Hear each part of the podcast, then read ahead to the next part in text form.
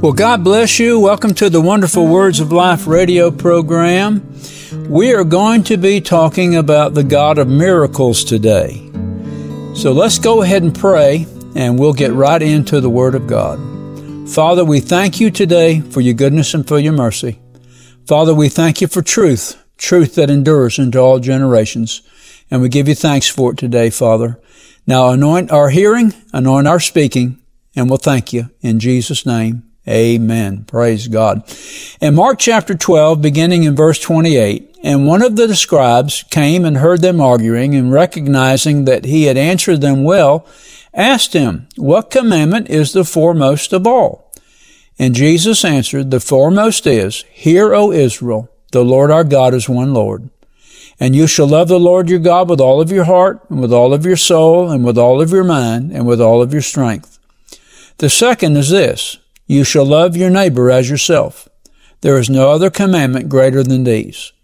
And the scribe said to him, said to him, Right, teacher, you have truly stated that he is one, and there is no one else besides him. And to love him with all of the heart, with all of the understanding, and with all of the strength, and to love one's neighbor as himself is much more than all burnt offerings and sacrifices. And when Jesus saw that he had answered him intelligently, he said to him, You are not far from the kingdom of God. And after that, no one would venture to ask him any more questions. That's reading after the New American Standard. So why did Jesus say to the scribe, You are not far from the kingdom of God? Is it because Jesus said that no man can come to me unless my Father, which is in me, draw him? Jesus had yet to go to the cross when he was confronted by this scribe. And when Jesus said to him, You're not far from the kingdom of God, he would be speaking to us as well, to every soul from the time that he walked the shores of Galilee to present. Since the death, burial, and resurrection of the Lord Jesus, all men are not far from the kingdom of God.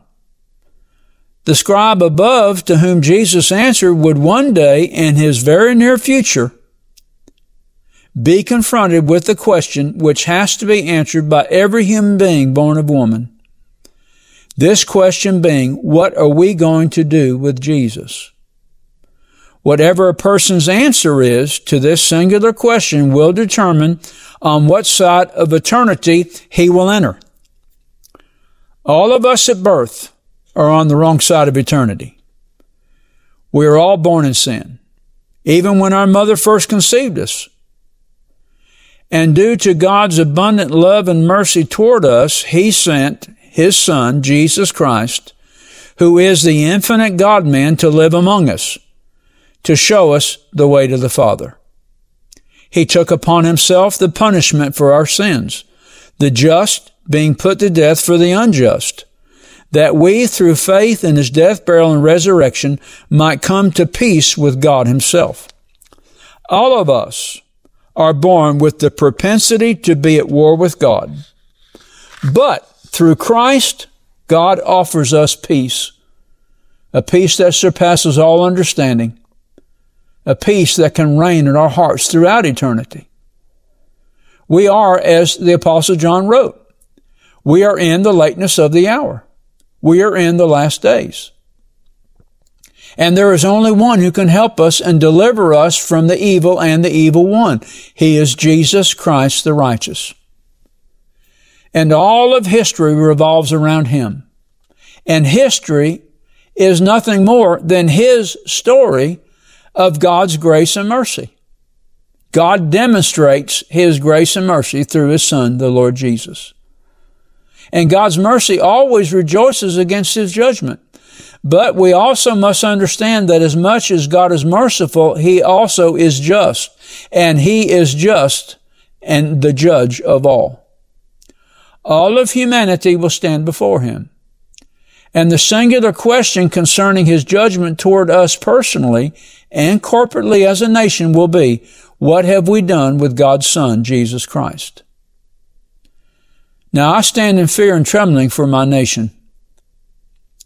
Fear and trembling because of our continual rebellion against Him. our shaking of the fist towards heaven, our rejection of Christ Jesus, and our continual despite done to the Spirit of grace. So I pray God have mercy upon us and help us in this hour of temptation. Now, there is no other person who has appeared upon the scene of human history which has affected the whole of the human race other than Jesus Christ. It was my old Methodist minister, Reverend McKinley, who said this, no man can come face to face with Jesus Christ without being affected by him in some way. Either we will come to love him or we will come to hate him. To come to love God and His Son, Jesus Christ, is, as the scribe intimated, more than anything one can do to draw near to God. But to reject Christ is to reject God out of hand. To reject the record of God's Son is to reject God and His love and to call Him a liar. Paul said this in writing to Timothy, it is a faithful saying, for if we be dead with Him, we shall also live with him. If we suffer, we shall also reign with him. If we deny him, he also will deny us. For if we believe not, yet he abides faithful, he cannot deny himself, because he's truth. We can deny truth all day, but that does not make truth wrong. Amen. We can't change truth. Truth is truth. It is Jesus Christ to whom the apostle John wrote that came by water and by blood. Both the baptism of Jesus in the Jordan River by John the Baptist and the cross of Christ at Calvary and all that Jesus did between these two great events speaks to all of us, all of mankind, of the record that God has given to us of His Son.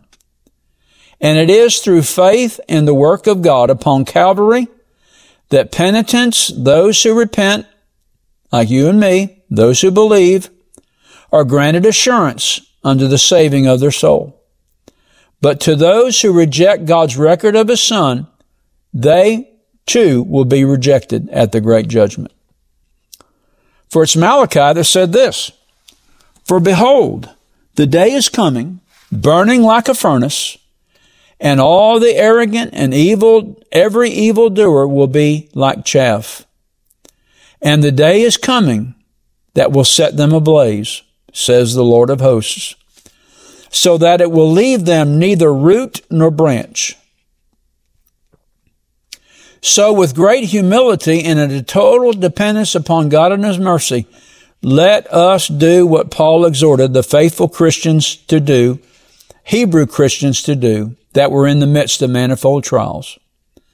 He said this, let us draw near with a sincere heart and full assurance of faith, having our hearts sprinkled clean from an evil conscience and our bodies washed with pure water. Let us hold fast the confession of our hope without wavering. For he that promised is faithful. And let us consider how to stimulate one another to love and good deeds not forsaking our own assembling together, as is the habit of some, but encouraging one another, and all the more as you see the day drawing near. Amen. Praise God.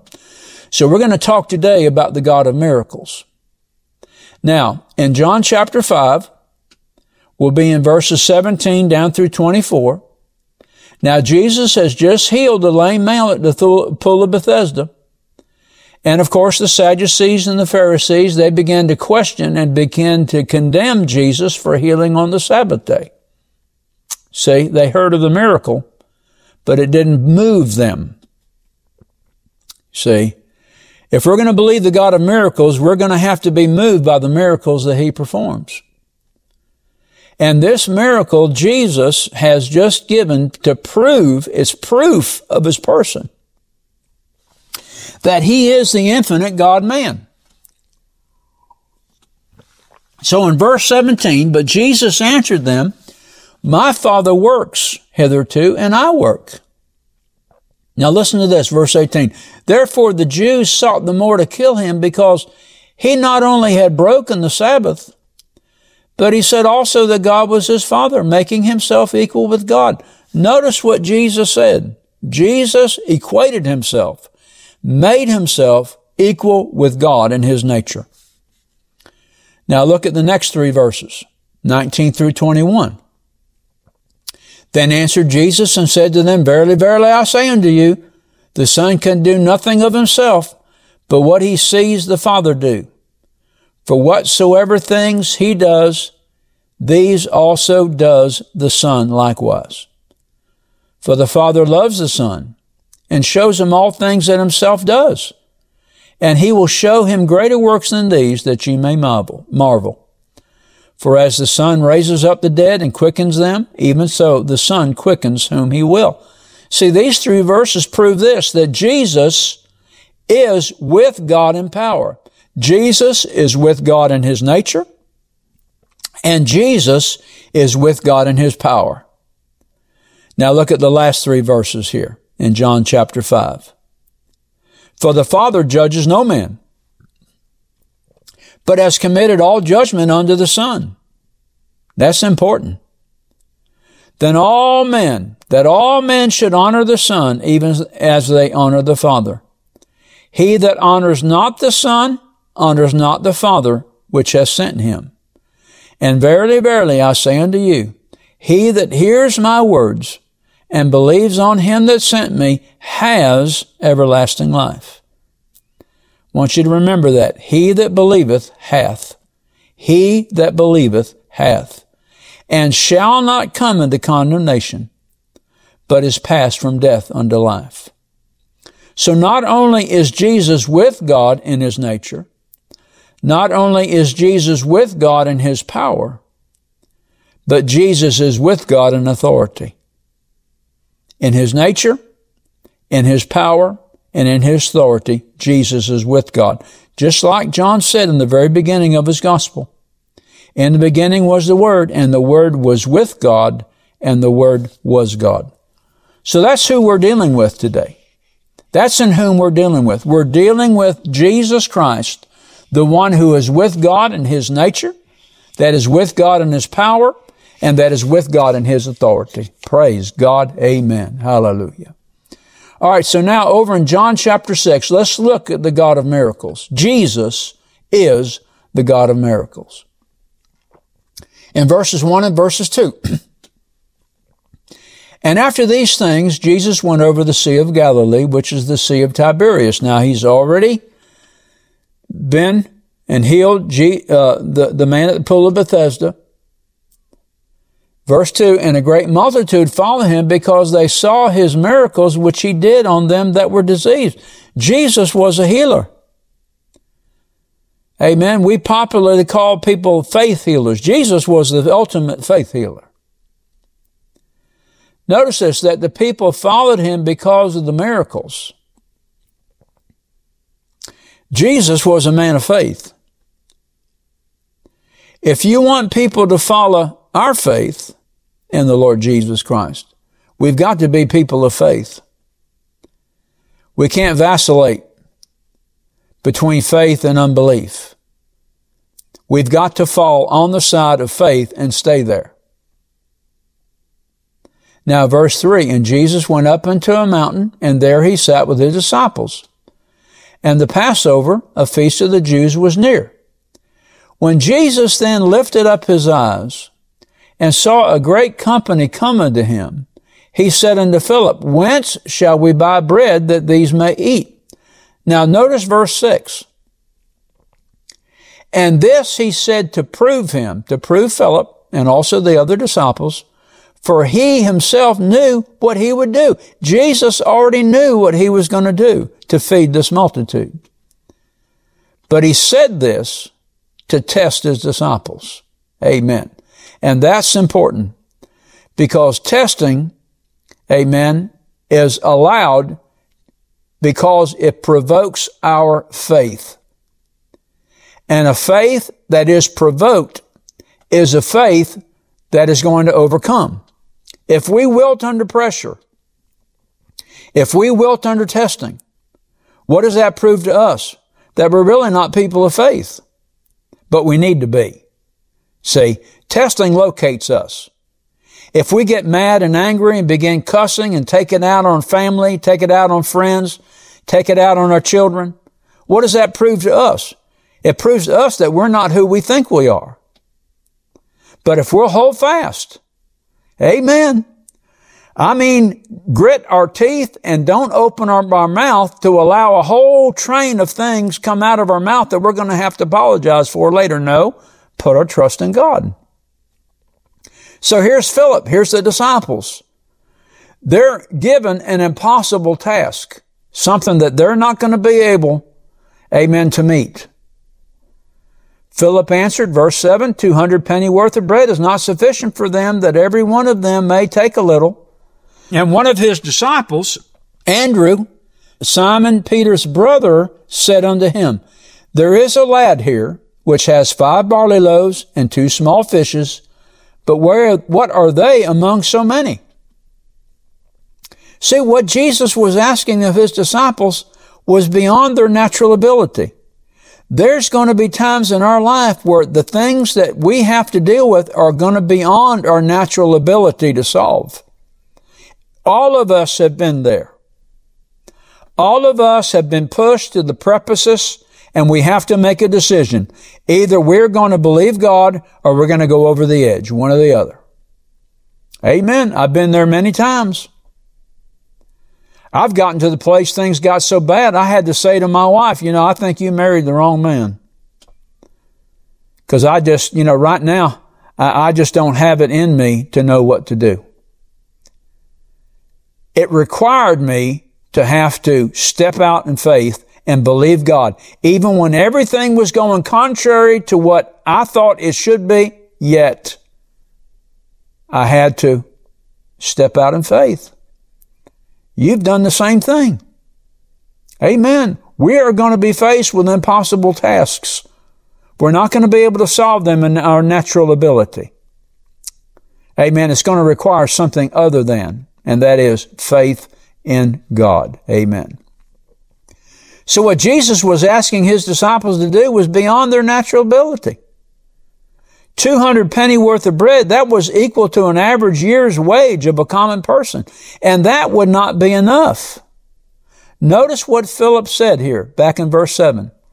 He said, 200 penny worth of bread is not for sufficient for them, that every one of them may take a little. What is Philip's thinking? Just give them a little bit, just to get them by. That's not God's mind on this. Jesus proves that. Verse 10, notice verse 10. And Jesus said, make the men sit down. Now there was much grass in the place, so the men sat down in number about 5,000. This is not counting the women and the children. And Jesus took the loaves, and when he had given thanks, he distributed to the disciples, and the disciples to them that were set down, and likewise of the fishes as much as they would. Remember at the very beginning of this teaching, we said that Jesus is with God in nature, He's with God in power, and He's with God in authority.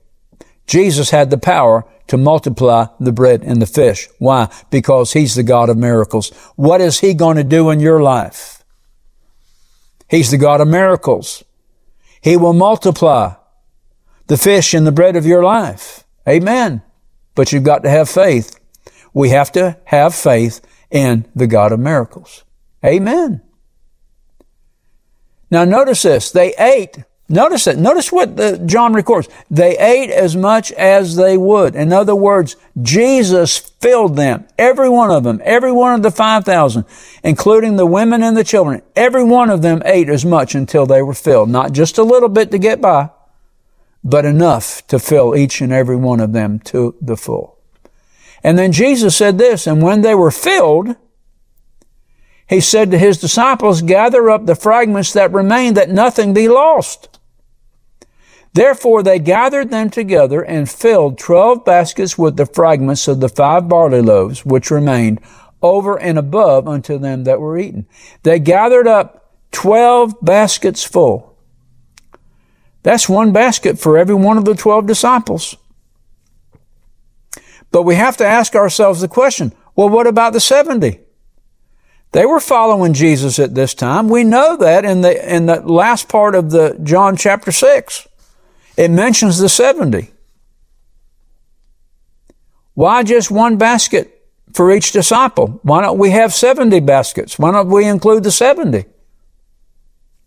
Well, I'll tell you why.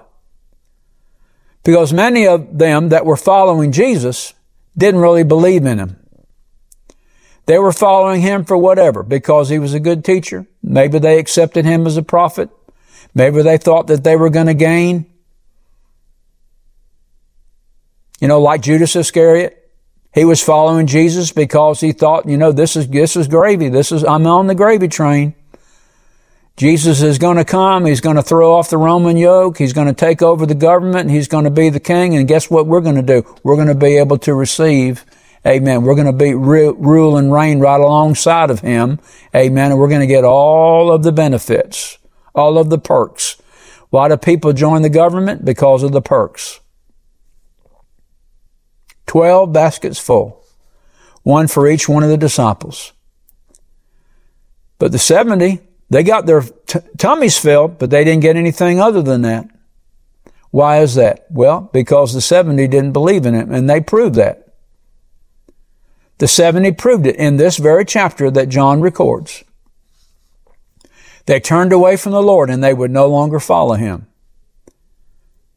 Now there are many in the church, many in the church that are following Jesus, but they don't really believe in him. Oh, the, the age of miracles is past. Oh, really? Well, then you must not be born again, then are you?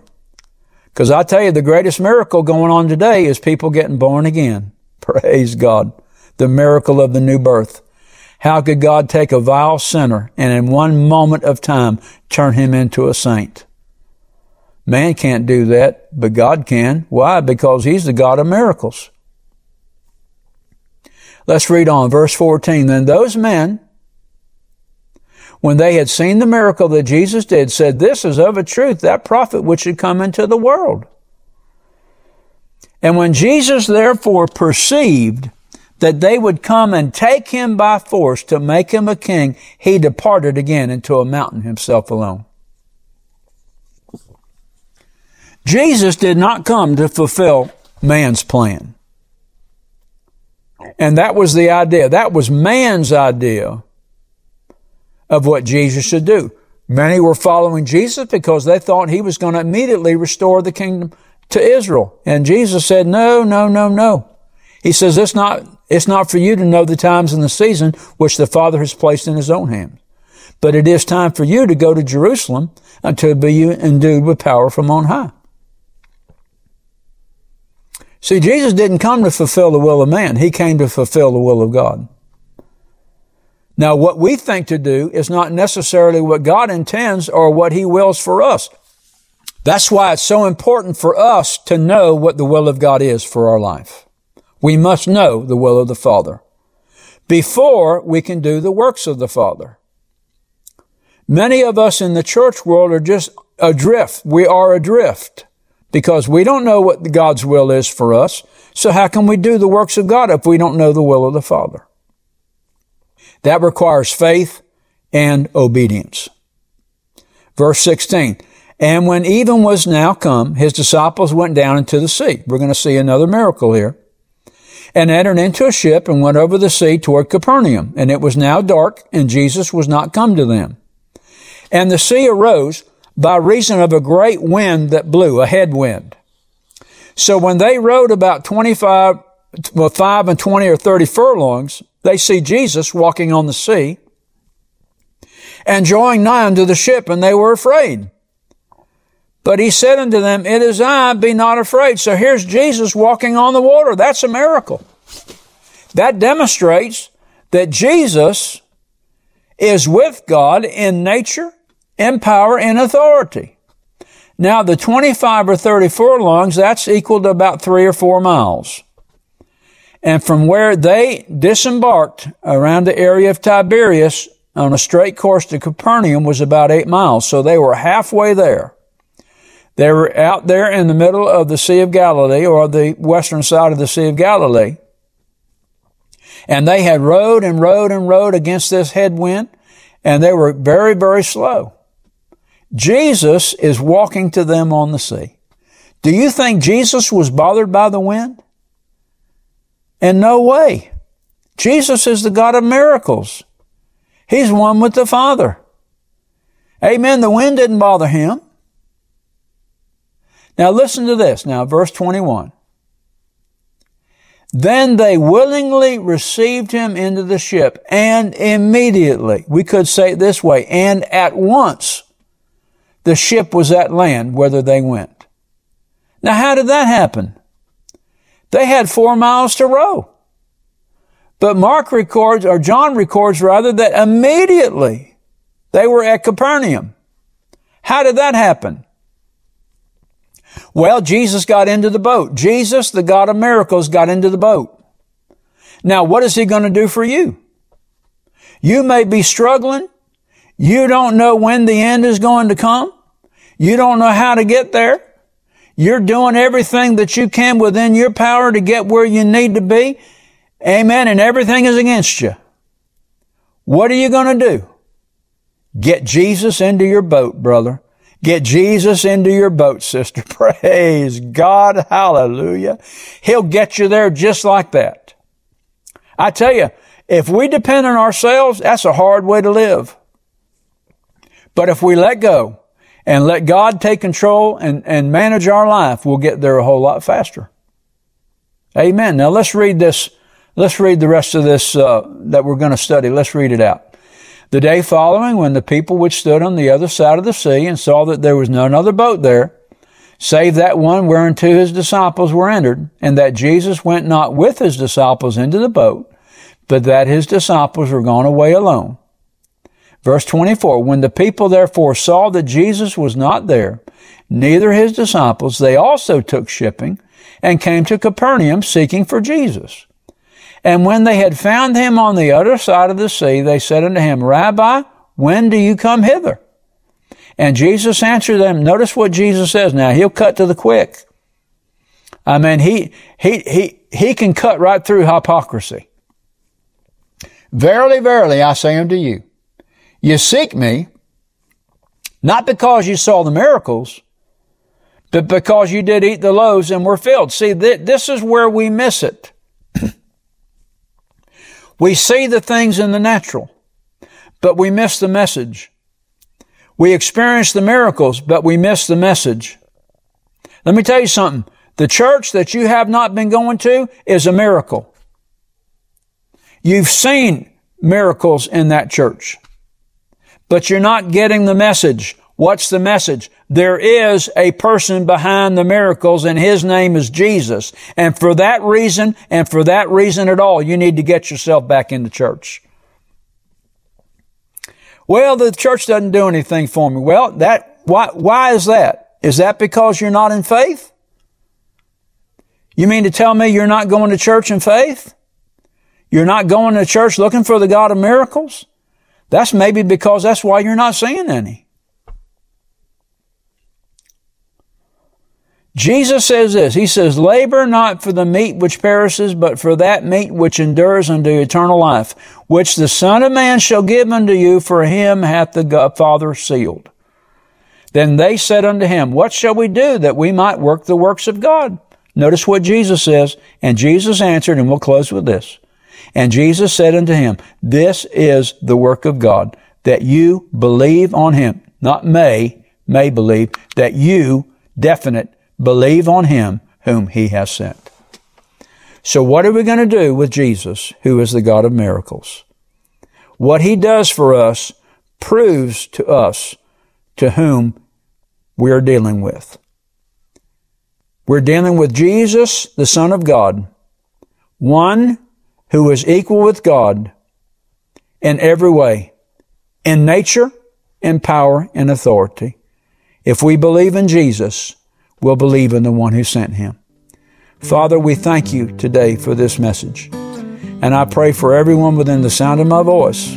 Amen. Open up their hearts, open up their eyes if they have not received Jesus as Savior. Help them to see the one in whom you have sent. And we thank you for it, Father, in Jesus' name. Amen. Do you know beyond a shadow of a doubt that if you were to die today, that you would be prepared for heaven? If you're not sure, then I encourage you to pray this prayer with me. Father God, I come to you through your Son, Jesus Christ. I repent and ask you to forgive me of my sin and cleanse me from all unrighteousness. I surrender my heart and life to you. By faith, I believe I receive you as my Lord and Savior, and I thank you for receiving me in Jesus' name. Amen. If you prayed this prayer and desire to know more about the gift of Christ that the Heavenly Father offers you, then email us at rbtc86 at gmail.com.